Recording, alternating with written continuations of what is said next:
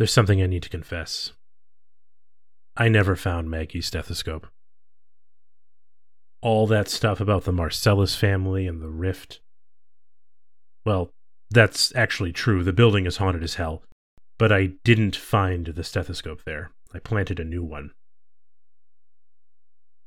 I couldn't bear the thought of having brought a wildly commercially successful and critically acclaimed podcast listened to by literally more than one person into existence without solving the mystery. But the truth is, I didn't. So we're going to have to go back. Back to the last place I saw the stethoscope the William F. Walsh Regional Transportation Center.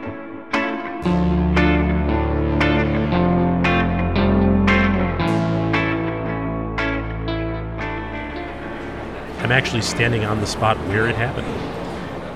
The spot where some guy got so mad that his bus was broken, he unloaded half a dozen rounds at point blank range into some other guy who was sitting paying no attention and still managed to miss with every single shot. There should be a plaque or something. That was an achievement. It was almost a year ago that I saw the man in the brown trench coat board the Salt City Market Express. It was a miracle the security guard remembered him.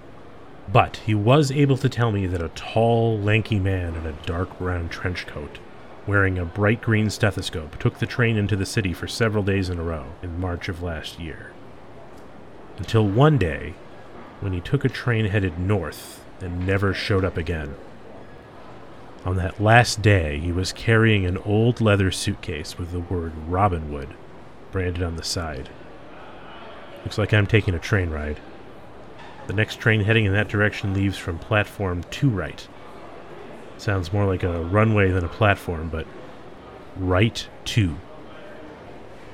Man, that guard is good at his job.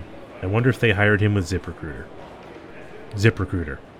If you're looking to fill a job opening, you shouldn't be listening to this right now.